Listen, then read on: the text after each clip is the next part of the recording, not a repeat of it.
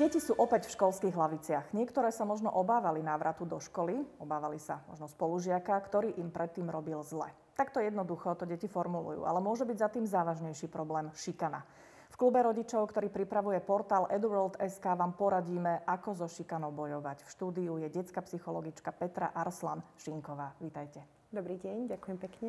Vy ste zároveň aj odbornou garantkou projektu nadácie Markíza Odpíšeme ti ktorý bojuje so šikanou. Ako vypukli je tento problém na Slovensku? Vieme možno doložiť štatistiky? Štatistiky hovoria o tom, že každé, zhruba každé tretie dieťa sa v nejakej forme stretáva so šikanou a bohužiaľ sledujeme teda nárast detí, ktoré sú šikanované, aj čo sa týka školského prostredia, aj čo sa týka online priestoru. Takže západné krajiny hovoria o epidémii šikany a bohužiaľ aj na Slovensku je, je nárast týchto prípadov. Aký je rozdiel medzi šikanou a možno medzi hádkou detí? Kde je tá hranica, uh-huh. kedy už môžeme hovoriť o naozaj šikanovaní? Toto je veľmi dôležité uh, rozlíšiť. Uh, často sa stretávam práve s tým uh, extrémom, že niekedy sa označuje za šikanu aj bežný konflikt medzi deťmi ktorý je súčasťou každého kolektívu, lebo tá dynamika vlastne v tej sociálnej skupine je aj o tých konfliktoch a vďaka ním si vlastne deti cibria aj tie sociálne zručnosti. A e, o šikanu sa jedná vlastne vtedy, pokiaľ je naozaj e, ako keby takým tým cieľom toho útočníka, toho agresora, tomu druhému ublížiť, zraňovať ho. Z pravidla je to opakované konanie, ale nemusí to tak byť. Vždy je v podstate dôležité vyhodnotiť to, že ako veľmi to zráňuje tú obeď. Čiže môže to byť aj nejaký jednorázový akt, ktorý naozaj výrazne tú obeď poškodí. A veľmi často je tam cítiť tú prevahu síl. Čiže bude to niekto starší, niekto možno sociálne zdatnejší, alebo je to prevaha nejakej skupinky. Veľmi často sa spoja aj viacerí, ktorí ubližujú tomu dieťaťu alebo niekedy aj, aj nejakej skupinke zasa detí, ktorá je v nejakej nevýhode. Ale ten spoločný menovateľ je vždy ten, že, že tá obeď trpí a že naozaj to robí tomu agresorovi radosť a robí to za tým cieľom. Častokrát je to aj niečo premyslené, plánované. Hovoríme o fyzických útokoch alebo aj o posmeškoch. Ako to môže vyzerať? Akú formu môže mať tá šikana? Je to aj aj. To znamená, že jednak to môžu byť nejaké fyzické útoky, rôzne bitky, častejšie bývajú práve u chlapcov. A potom je to taká tá psychická šikana, ktorá často býva skrytá. A ja ju vnímam uh, počas tej praxe ako niečo, čo je ešte uh, nebezpečnejšie, hlavne v tom, že môže trvať veľmi dlhé, dlhé obdobie, kým si toto okolie všimne. Pretože pokiaľ e, niekto dieťa zbije, tak je to veľakrát také evidentné, zjavné aj pre to okolie, ktoré možno zasiahne, alebo pre toho učiteľa. Ale pokiaľ ide o takú psychickú šikanu, tak veľmi často e, ten útočník zmanipuluje tie ostatné deti a, a niekedy ako keby tá hranica medzi takým tým doťahovaním sa a už tým, že tomu druhému ubližujeme, je pre to dieťa taká, taká nejasná. A je to aj ťažšie dokázateľné a tie deti sa v podstate aj, aj dlhšie im trvá, kým sa niekomu zdôveria alebo kým si to dospelý všimne. Hovorí sa, že šikanované môže byť prakticky každé dieťa. Mm-hmm. Sú ale možno nejaké predispozície, že prečo sú niektoré deti viac sa stávajú obeťami šikany, že Dá sa to možno aj generačne prenášať, že napríklad keď rodič bol šikanovaný mm. ako dieťa, že je šikanované aj jeho dieťa. Sú tam nejaké predispozície, že niektoré deti sú šikanované možno častejšie alebo si ich tí agresori vyberajú viac? V zásade sú to väčšinou deti, ktoré majú buď problém so sebavedomím, že sú také pasívnejšie, majú problém možno aj nájsť si tých kamarátov, pretože veľmi často sú osamotené a nemá sa ich kto zastať. Čiže nie sú ako keby dostatočne silné, pretože tam nemajú možno v tom kolektíve toho kamaráta. Takže veľmi často práve u tých detí, ktoré sú šikanované, pracujeme na takom tom zdravom vnímaní seba, na tom sebavedomí, na sociálnych zručnostiach. Veľmi často sa napríklad deje to, že, že nevedia odhadnúť takú tú hranicu, alebo teda boja sa nejako zareagovať, keď už im je niečo nepríjemné. Aj to uvedomiť si, že toto mi je už nepríjemné a toto je potrebné zastaviť, je tiež niečo, na čom by mali tí rodičia u detí pracovať. Takže veľmi často sú tam problémy v tomto zmysle. Môžu to byť ale deti, ktoré majú možno nejaký handicap, v niečom sa odlišujú, často napríklad fyzicky, majú niečo, čo v podstate na čo nie sú hrdé, niečo, čo im možno aj vadí a potom si to tie ostatné deti všimnú, že toto mu ubližuje, toto sa ho dotkne, tu sa vždy rozplače alebo rozkričí a tým pádom môžem dostať od neho tú reakciu. Takže mm, veľmi často práve tieto rozdiely, aj čo sa týka oblečenia, rôzne sociálne rozdiely, že a, si nemôže dieťa dovoliť o, napríklad telefón alebo značkové oblečenie.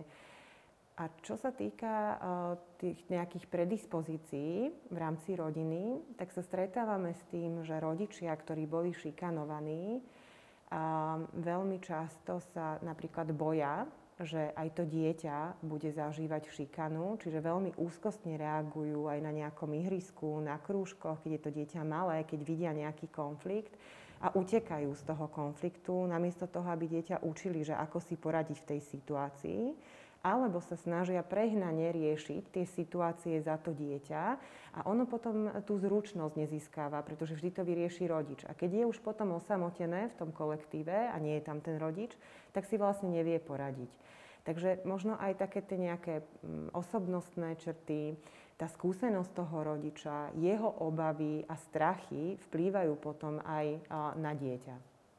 Vy ste v podstate mi tak už zodpovedali otázku, ktorú som chcela položiť, lebo presne mi to niekedy tak príde, že možno aj my rodičia vlastne to v tých deťoch tak podporujeme takú, uzmier, takú umiernenosť, že možno ústup, neby sa o hračku, mm. alebo teda nebojuj s niekým, keď si chce niečo zobrať, tak nech si to zoberie. A že vlastne v tomto asi robíme chybu. Tam je veľmi dôležité rešpektovať ten pocit vlastníctva u detí. Čiže ja často vidím na tom ihrisku alebo v škôlke, že tým malým deťom sa hovorí, že požičaj mu to, daj mu to, lebo vtedy ako keby ten rodič má pocit, že on, on musí mať predsa dobré srdiečko, on eh, bude mať potom kamarátov, však ja nechcem mať nejaké lakomé dieťa, ale tak toto nie je správne, pretože my by sme mali rešpektovať pocit vlastníctva. Čiže aj keď k nám príde na návštevu nejaké dieťa, kamarát, teda toho môjho dieťaťa, tak je dôležité rozdeliť hráčky, že toto sú tie tvoje, ktoré nemusíš požičiavať a, toto je, a vyber hráčky, ktoré, ktoré požičia, s ktorými sa spoločne zahráte. A je to úplne v poriadku. Aj my dospelí máme veci, ktoré nebudeme požičiavať druhým. A tam v podstate vzniká aj to, že potom to dieťa uh, nemá tú hranicu alebo nevie sa nejako postarať o to, že toto už je moc, do tohto mi nezasahuj. Takže presne toto nie je vhodný prístup, pretože je potrebné dieťa viesť k tomu, aby sa vedelo postaviť same za seba, aby vedelo, že toto je moje, toto mi už vadí, aj toto je moje telo napríklad, aj čo sa týka nejakých lekárskych prehliadok alebo nejakých zákrokov je veľmi dôležité o tom s dieťaťom rozprávať a rodič by mal byť prítomný. Čiže je tam naozaj veľa situácií, ktoré deti zažívajú a môžu potom vplývať na to, ako sa postavia aj e, voči tomu nejakému agresorovi.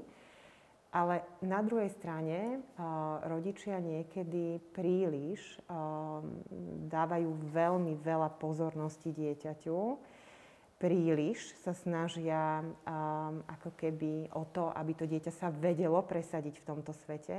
A tam zase nastáva opačný problém, že dieťa nemá dostatok empatie vcítiť sa do toho druhého. Čiže toto v ňom nerozvíjajú a tam potom môže samozrejme práve sa stať z neho napríklad aj agresor. Vy ste aj zriadovateľkou materskej školy. Objavuje sa šikana už v takomto uh, nízkom veku? Aké vekové kategórie sú možno tak najviac mm-hmm. zasiahnuté šikanou, alebo teda naopak sú medzi nimi agresory? Najviac je to určite vo veku už e, školy, čiže v školskom veku, ale bohužiaľ musím povedať, že máme aj prípady, e, kedy sa stretávame so šikanou v materských školách. Čiže už u detí v predškolskom veku vysvetľujeme si to tým, že tie deti skôr dozrievajú, že je tam teraz tá akcelerácia vývinu, že predsa len je to trošku iné ako možno pred niekoľkými rokmi. A domnievame sa, že aj sa veľmi málo venuje v spoločnosti takej tej, by som povedala, veľa, veľa pozornosti sa totiž to venuje rozvoju schopností u detí, takých tých kognitívnych, rozumových, ale málo sa venuje práve tým emóciám. A e, tie deti začínajú byť k sebe veľmi kruté a máme teda niekoľko prípadov šikany už u predškolákov. Tak to je pre mňa prekvapujúca informácia. Tiež mm. som to mala niekde uložené, že je to školské prostredie, mm. ale už teda od tej prvej triedy.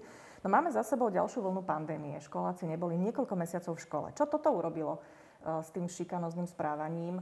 Uh, znížil sa možno taký ten uh, tlak na to ubližovanie deťom? Deti sa nevideli fyzicky. Pomohlo to možno zabrániť šikanovaniu? Bohužiaľ nie. Skôr sa tá šikana preniesla do online priestoru Mnohé deti, ktoré boli predtým možno také osobnostne úzkostnejšie, sa ešte viacej zúzkostnili práve pod vplyvom tej pandémie. Čiže ako keby ešte menej majú také tie nejaké zdroje a stratégie, ako sa chrániť.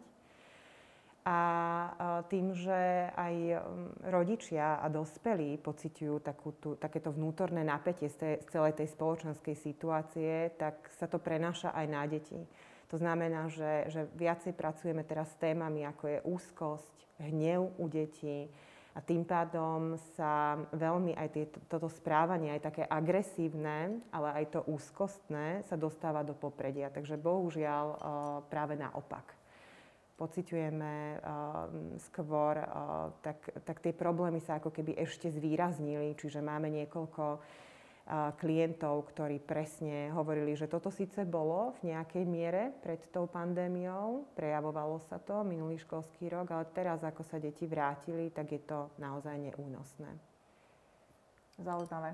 Skúsenosti z praxe vaše, na to sa chcem teraz mm-hmm. opýtať. Ako sa teda prejavuje šikana? To je zároveň aj veľmi dôležitá informácia pre rodičov, ako my mm-hmm. môžeme odčítať zo správania mm-hmm. svojho dieťaťa, že mu niekto ubližuje. Alebo opäť aj naopak, či mm-hmm. dokáže rodič odčítať, že aha, tak moje dieťa je agresorom, niekomu, niekomu ubližuje. ubližuje. Mm-hmm. Veľmi často sú to také výrazné zmeny v správaní. No, čiže rodičia nám hovoria veľmi často o tom, že dieťa je zrazu buď veľmi uzavreté do seba, alebo je veľmi také výbušné, neadekvátne reaguje v mnohých situáciách, čiže buď plačom, hnevom, zatvára sa v izbe, odmieta komunikovať. Tu ja vždy rodičom hovorím, že nenechajte sa odbiť, lebo toto býva niekedy ťažké, že ten rodič má pocit, že to bude možno nejaká puberta a on potrebuje byť sám. Ale veľmi často, keď to dieťa trpí a má problémy, tak reaguje takýmto odmietavým um, spôsobom. Veľmi často tí deti majú problém s jedlom, čiže im nechutí jesť, majú stres, často somatizujú, čiže majú rôzne, zrazu povedia, že ich boli brucho, boli ich hlava, nechcú ísť ráno do školy, hľadajú nejaké iné možnosti, ako ísť možno inou cestou do školy.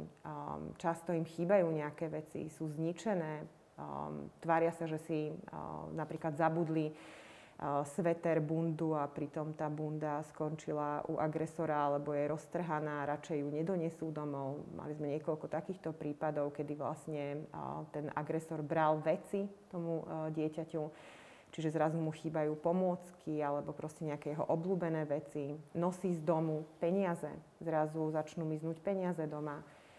A, alebo nosí jedlo deťom do školy Takže uh, tam sú také, také, také tie zmeny v tom správaní. Čo sa týka agresora, uh, je to veľmi náročné, lebo väčšinou sa samozrejme to dieťa nepochváli s tým, že robí niekomu zlé. Ale napríklad sme mali rodiča, ktorý si všimol, že, že, že má veci, ktoré mu nepatria a pátral potom, že to ti stále niekto daruje, tie nejaké veci a, a ten agresor v podstate potom to samozrejme začal nejako schovávať alebo sa tak nenávistne vyjadroval o nejakom dieťati. Alebo rodičia hovorili, že, že s takým žartom, ale že, že im prišlo, že toto není situácia, ktorá je smiešná, tebe to je naozaj smiešné. Hej, čiže niekedy sa s tým stretneme, že ten rodič si všimol čosi, ale veľmi často je to práve o tom, že ten agresor sa s tým nepochvália, že rodič to vôbec netuší a je veľmi prekvapený, keď sa to dozvie. No v rýchlej dobe, ktorú žijeme, je síce pravda, že pandémia to trochu spomalila, ale obávam sa, že opäť sa do tej rýchlej doby nejakým spôsobom vrátime, tak možno, že tá empatia rodičovská nie vždy je taká, ako by mala byť. Takže hovoríte, že nevzdávať sa ako rodič, aj keď dieťa nechce komunikovať o týchto veciach, ale pýtať sa ho, ako môžem z dieťaťa dostať takúto informáciu, keď nechce o nej hovoriť. Mm-hmm. Hovoríme teraz o obeti. Niekedy šikany. je veľmi dôležité, že ako, ako ísť na to presne. Je to veľmi dobrá otázka. Netlačiť na dieťa, ale dať mu pocit, že stojím pri ňom, že som tu pre teba, keď ma budeš potrebovať. Lebo niekedy rodič reaguje tak, no tak keď chceš byť sám, tak si tam buď a, a vlastne za ním ani nejde. A pritom to dieťa by bolo aj rado, keby za ním ten rodič išiel. Mne to často a, tí tínedžeri povedali, že, že ale ja by som chcela, aby tá mama za mnou prišla, ale ona už potom nepríde, hej. Že sa nechá ten rodič tak odbiť. A, takže je veľmi dôležité sa a, celkovo s deťmi veľa rozprávať mať s nimi taký pozitívny vzťah, lebo ten je základom potom toho, že aj v tých kritických momentoch sa nám dieťa zdôverí. Čiže mala by tam byť taká tá dôvera, láska, pozornosť všeobecne, nielen vtedy, keď vidím, že sa niečo s tým mojim dieťaťom deje, lebo tam je potom naozaj väčšia šanca, že, že viem tomu dieťaťu pomôcť. A veľmi dôležité je aj, ako sa správne pýtať uh, dieťaťa. A, čiže tam je veľmi dôležité sa spýtať, že čo si dnes pekné zažil, čo si dnes zažil také, čo ťa nahnevalo, čo ťa rozosmutnilo, lebo väčšinou sa spýtame, dostal si dneska nejakú známku, všetko OK, všetko si zjedol, hej, tak toto nie sú práve tie otázky, ktoré otvárajú ten rozhovor.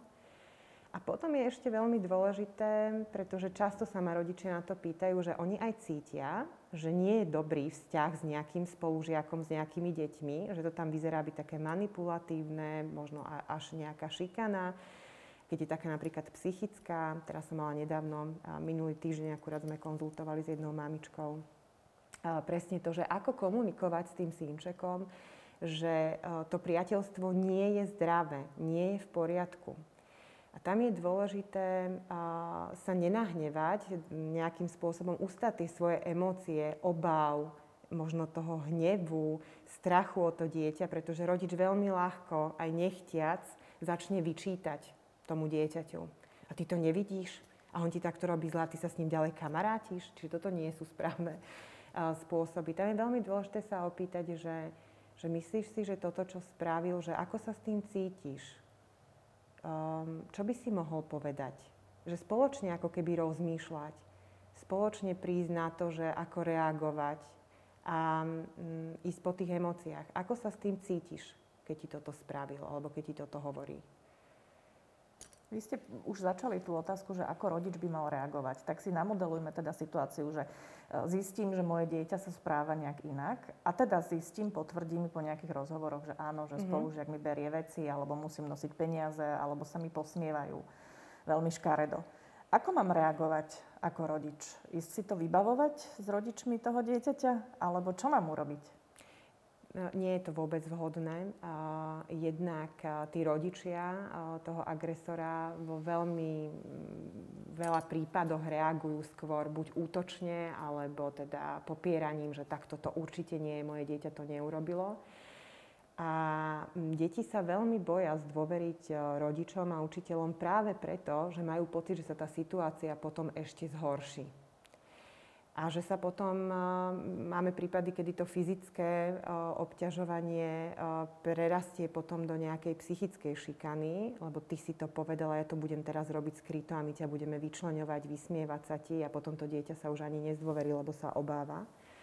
Takže tam je veľmi dôležité jednak, aby dieťa cítilo, že som pri ňom, aby sme ho ubezpečili, že to nie je jeho vina ani jeho hamba, pretože takmer všetky obete majú pocit, že oni si za to môžu a hambia sa za to.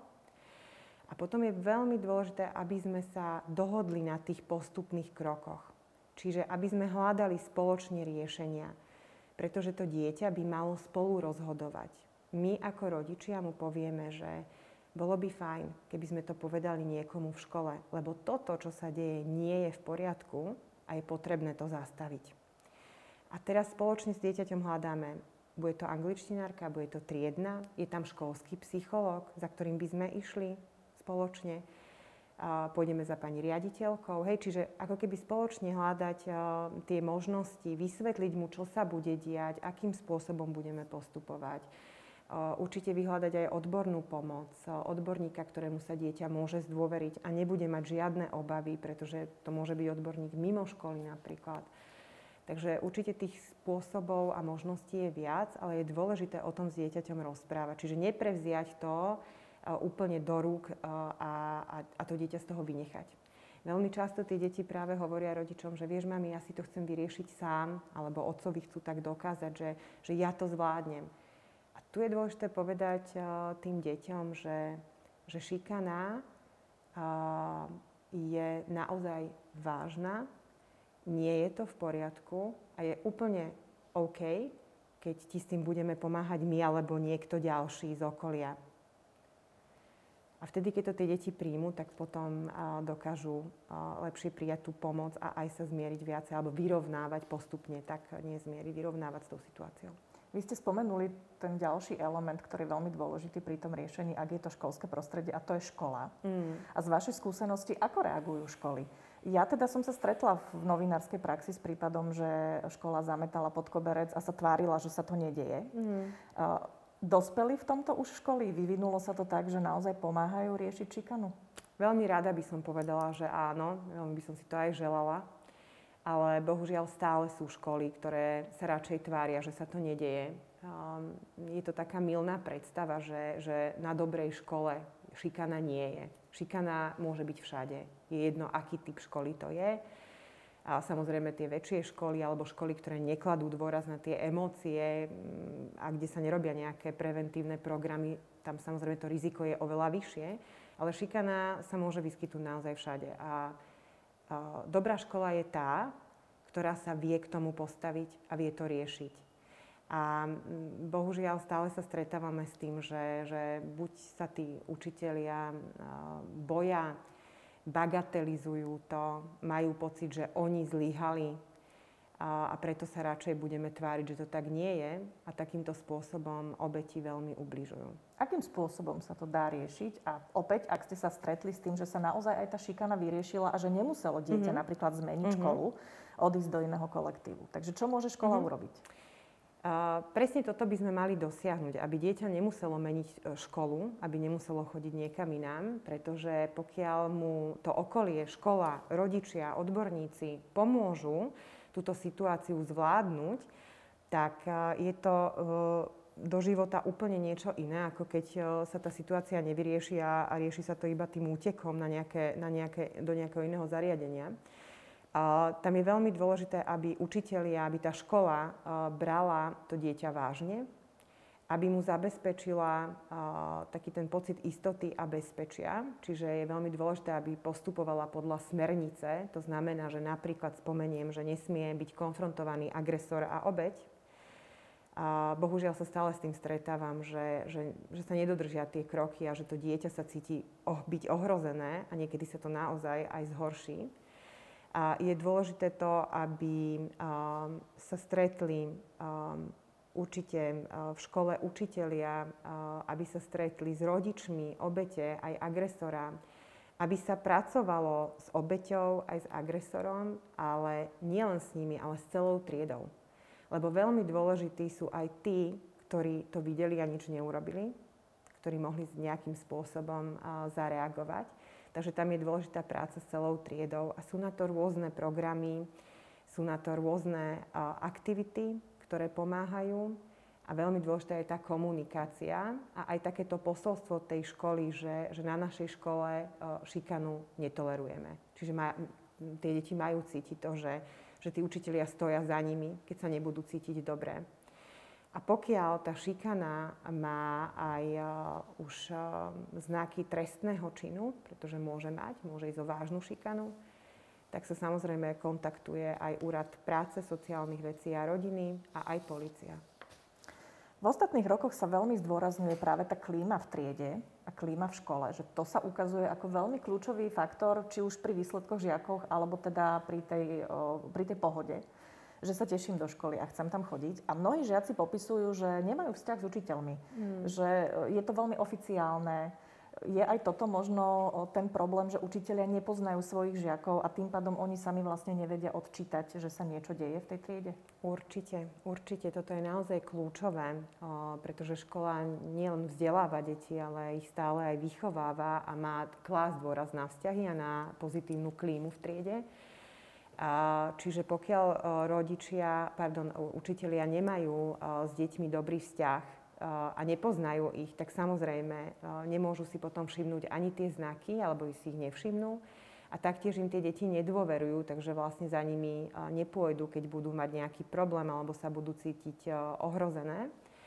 A my máme psychológovia rôzne mechanizmy, ako sa dá zmerať klíma v triede. A je veľmi kľúčové to, aby učiteľ poznal to, že aká je atmosféra v tej triede, kto je ten, koho v triede možno tak viacej vylúčujú tí ostatní spolužiaci na okraj tej skupiny, kto je taký ten vodca tej triedy.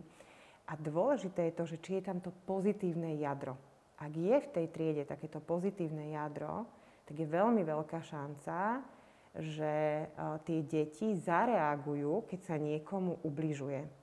Že sa ho zastanú. Že napríklad. sa ho zastanú uh-huh. a mhm. dokážu vlastne v počiatkoch tú šikanu uh, stopnúť. Takže je, je veľmi dôležité to, že aká je tá trieda a či sa pracuje na tých vzťahoch a emóciách. Sú niektoré školy, ktoré si zavadzajú taký ranný kruh, uh-huh. Že sa rozprávajú deti najskôr pred vyučovaním a hovoria si o svojich pocitoch, čo možno zažili, čo ich možno trápi, či majú dobré ráno, zlé ráno a podobne. Takže toto je asi veľmi dôležité. No ale vrátim sa k tomu riešeniu. Čo v prípade, že rodič agresora jednoducho odmieta prijať to, že jeho dieťa naozaj niekomu spôsobuje bolesť alebo psychický, psychické trápenie.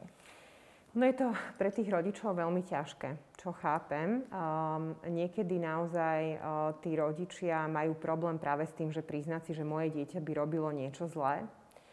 Ale čím skôr si to priznajú a čím skôr to budú riešiť, tak je to dobré pre to ich vlastné dieťa, pretože tak ako obeď potrebuje pomoc, tak ju potrebuje veľmi aj agresor. Pretože to je často tiež dieťa, ktoré a, môže mať nejaké problémy, ktoré tiež možno trpí, alebo proste má niečoho nedostatok, alebo jednoducho potrebuje viacej pozornosti a tak ďalej. Tam je tá motivácia tiež rôzna. Takže tiež je veľmi dôležité získať do spolupráce aj rodičov agresora. Veľmi často je potrebné mať dostatok dôkazov, ktoré vlastne sa dajú aj rôznymi dotazníkmi, rozhovormi s deťmi v triede získať, aby bolo jasné, že, že naozaj sú tam aj deti, ktoré videli, čo sa deje, možno si neuvedomovali alebo sa báli nejakým spôsobom zareagovať. Takže tam sú potom rôzne kroky podľa toho, aký typ šikany sa jedná. A tam je veľmi dôležitá tá komunikácia s tými rodičmi, ktorí by mali tiež vyhľadať potom pre to dieťa, pre toho agresora odbornú pomoc a spolupracovať intenzívne so školou a s učiteľmi. Možno práve rodičia majú vyčitky svedomia, že či urobili nejakú chybu. My sme to naznačili, že možno to prílišné vedenie dieťaťa k tomu, aby si teda povedalo svoj názor a aby si stalo za tým, čo ono chce, že to môže byť. Ale čo by sme ešte mohli vyšpecifikovať aký problém, keď teda dieťa začne mm. niekomu ubližovať? Veľmi často je to práve nedostatok teda empatie, čiže nevie sa vcítiť e, do toho druhého, ani nejakým spôsobom sa nechce. Často sú to ale aj deti, ktoré môžu mať e, e, doma vážnejšie problémy, majú príliš autoritatívnu, direktívnu výchovu, sú pod nejakým tlakom, ktoré si potom ventilujú práve v tom kolektíve, napodobňujú správanie, niekedy bohužiaľ aj agresívne správanie, ktoré vidia doma alebo v nejakom blízkom okolí a takýmto spôsobom potom reagujú na tie ostatné deti. Čiže cítia sa, cítia sa byť také utláčané a oni potom majú potrebu si to nejakým spôsobom takto ventilovať. Potom sú to deti, ktoré majú málo pozornosti. Čiže zdanlivo majú všetko materiálne, ale jednoducho majú nedostatok lásky a pozornosti. Um, sú to deti, ktoré, alebo teda môžu to byť deti, ktoré majú problém uh, s tým, že, že re, ako keby akceptovať to, že niečo bude aj inak, ako chcem ja, pretože sú zvyknuté, že vždy je všetko tak, ako oni chceli a že okolo nich sa vlastne točí svet a nemajú tým pádom takéto zdravé vnímanie seba samého. Pretože nielen to nízke sebavedomie, ale aj to prehnané sebavedomie nie je zdravé. Takže to je to, čo ste vlastne vyhovorili aj v úvode tej otázky, že tým, že tí rodičia prehnane to dieťa dávajú na nejaký piedestál, možno príliš ho ochraňujú, príliš ho vedú k tomu, aby bolo priebojné, tak je to potom bez ohľadu na potreby tých druhých. A je dôležité, aby teda tak obeď šikany, ako aj agresor, aby sa to riešilo aj so psychologom. Určite, určite. áno. Ehm, ešte by som sa chcela dotknúť kyberšikany, lebo to mm-hmm. sme mhm. zatiaľ len tak naznačili, ale mali sme tu teda obdobie, kedy žiaci boli na počítačoch, na internete a hovorili ste, že tá kyberšikana to je naozaj veľké podhubie, kde to kvasí a dejú sa tieto veci. Takže čo s tým? Akým spôsobom ochrániť dieťa na internete? Tam je veľmi dôležité si uvedomiť to, že veľmi často keď eh, spolužiaci napríklad šikanujú dieťa um, cez internet, tak veľmi často je, to, je tá šikana aj uh, fyzicky v škole. Čiže um, nie je to len o tom, že to je len na internete, uh, je to cez nejaké sociálne siete, cez nejaké SMS-ky. Ale veľmi často práve tá šikana v tej škole vyústí do takéhoto obťažovania aj cez ten telefón alebo cez tie sociálne siete. Takže tiež je veľmi dôležité to, aby rodičia kontaktovali školu a riešili to aj s tou školou, ktorá by si mala všímať to, že čo sa vlastne deje v tej škole, v tej triede, cez tie prestávky, možno vonku na dvore a podobne. Lebo veľmi často máme prípady, kedy je to vyslovene prepojené. A čo je takéto veľké nebezpečenstvo práve toho online priestoru je to, že ten útočník dokáže útočiť vlastne 24 hodín denne a keď tá šikana je len, len v úvodzovkách v škole, v tom školskom prostredí alebo na nejakom krúžku, odkiaľ dieťa môže odísť a doma sa cíti bezpečne, tak v tomto prípade to neplatí. Pretože vlastne on dostáva neustále nejaké SMS-ky, nejaké videá, fotky a tak ďalej, ktoré sú mu veľmi nepríjemné. A samozrejme nedokáže sa chrániť, takže ja si to nebudem všímať, pretože keď raz niečo o mne niekto píše, hovorí, niečo šíri, tak mm, je nemysliteľné sa tváriť, že to tak nie je a chce to samozrejme tá obeď vedieť. A mm, tam je veľmi dôležité tiež sa rozprávať s deťmi, že, že s kým komunikujú, a, že ako sa môžu tiež chrániť, že sa dá samozrejme zablokovať napríklad to dieťa, ktoré nám robí zlé, ale hlavne si uchovať tie správy, tie fotky, tie videá ako nejaký dôkaz. Čiže toto je tiež veľmi dôležité, že keď robíme také rôzne preventívne aktivity s deťmi, tak im veľmi často hovoríme o tom, že aby si uchovali tie nejaké nepríjemné správy aby, aby mali ten dôkazový materiál a aby sa zdôverili niekomu, niekomu dospelému, komu dôverujú a kto im pomôže v tej situácii. Takže dieťa by nám samo malo povedať, že takéto správy mu chodia, alebo by som mala ja tie správy nejak kontrolovať? Máme rodičov, kde to povie to dieťa. Ja neodporúčam, aby rodič chodil poza chrbát do telefónu dieťaťa, ale aby to bolo o nejakých pravidlách, ktoré si spoločne s dieťaťom dohodneme to znamená, že závisí od veku toho dieťaťa.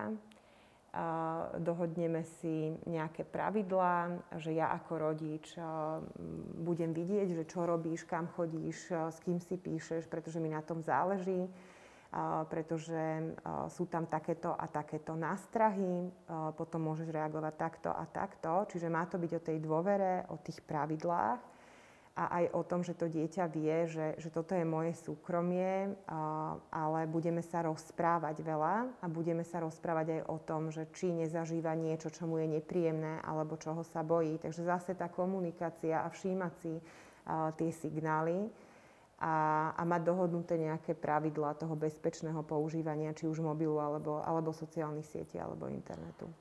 Už som spomínala, že vy ste garantkou projektu nadácie televízie Markiza Odpíšeme ti ktorý bojuje so šikanou práve tak, že vyzýva deti, aby ak boli svetkom, že niekomu niekto ubližuje, prípadne oni majú pocit a, a je to tak, že niekto im ubližuje, robí im zle, posiela im SMS-ky obťažujúce a tak ďalej, aby sa nebali, aby napísali, aby sa ozvali, pretože niekto mu odpíše. Tak sa volá aj mm-hmm. ten mhm. projekt Odpíšeme ti.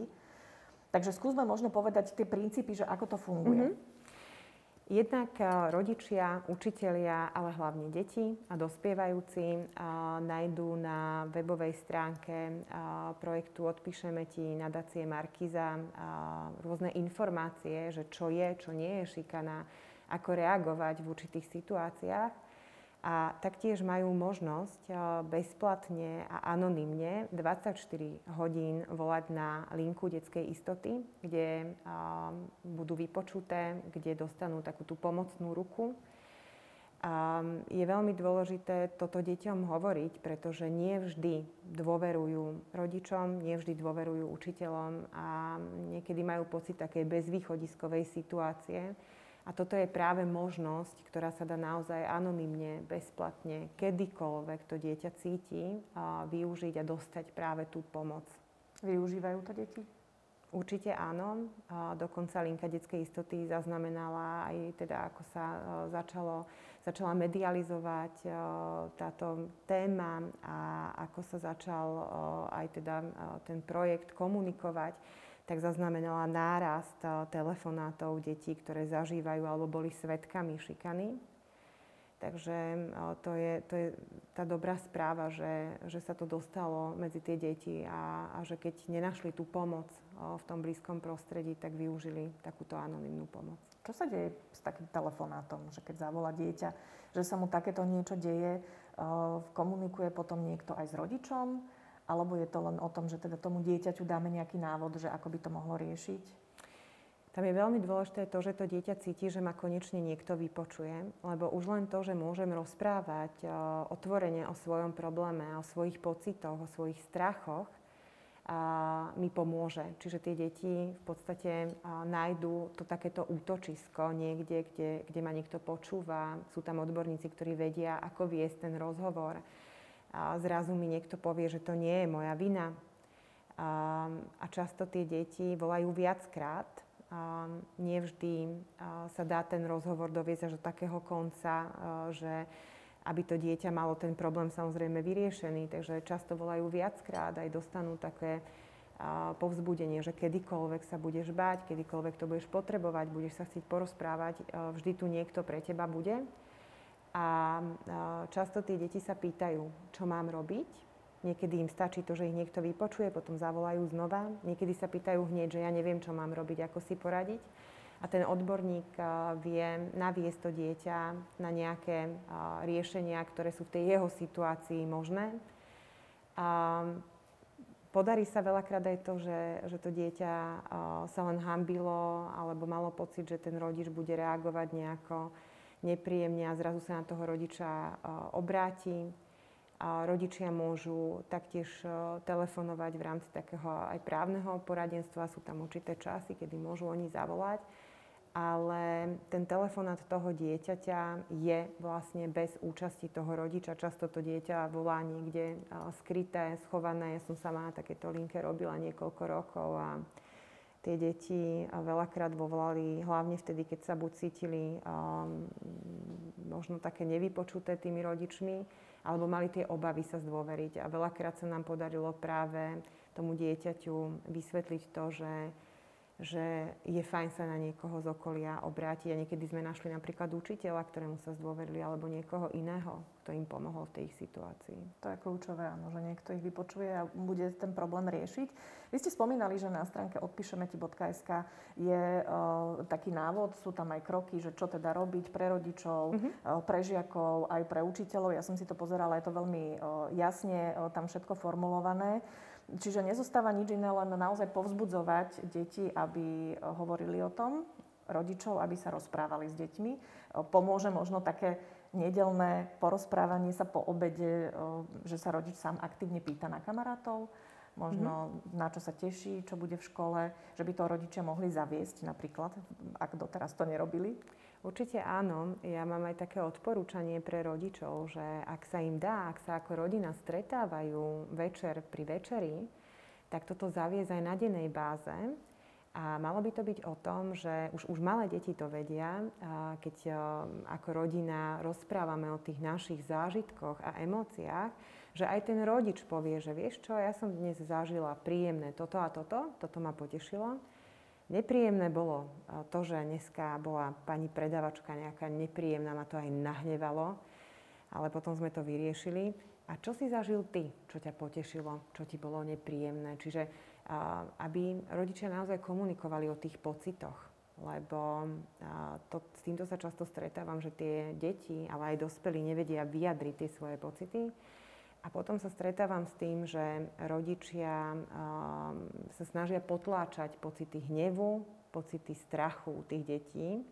A to je tiež pocit, ktorý je úplne v poriadku a ktorý nám dáva nejaký signál v živote. Čiže mali by prijímať deti uh, so všetkými emóciami, akurát ich učiť možno, ako, ako s tým pracovať. Um, ako počúvať tie signály, že, že keď mi je niečo nepríjemné, tak mi je aj smutno, alebo sa hnevám a je to úplne v poriadku, čo s tým ale môžem urobiť. Takže určite minimálne v nedelu, ale odporúčam aj každý deň pri večeri. Áno, to bol, to bol príklad, ale najlepšie samozrejme každodenná komunikácia. A na všetkých úrovniach, kde sa dieťa pohybuje, netvárme sa, že šikana nie je, ale nenechajme jej priestor. Presne tak. Tak by sme to asi mohli ukončiť. Ďakujem veľmi pekne, že ste prišli a že ste nám porozprávali o šikane, o jej následkoch, o jej príčinách a o tom, ako rodičia a školy majú reagovať. Hosťom v klube rodičov portálu Edworld.sk bola detská psychologička a zároveň odborná garantka projektu nadácie televízie Markiza Odpíšeme ti, pani Petra Arslan Šinková. Želám vám pekný deň a nenechajme šikane priestor.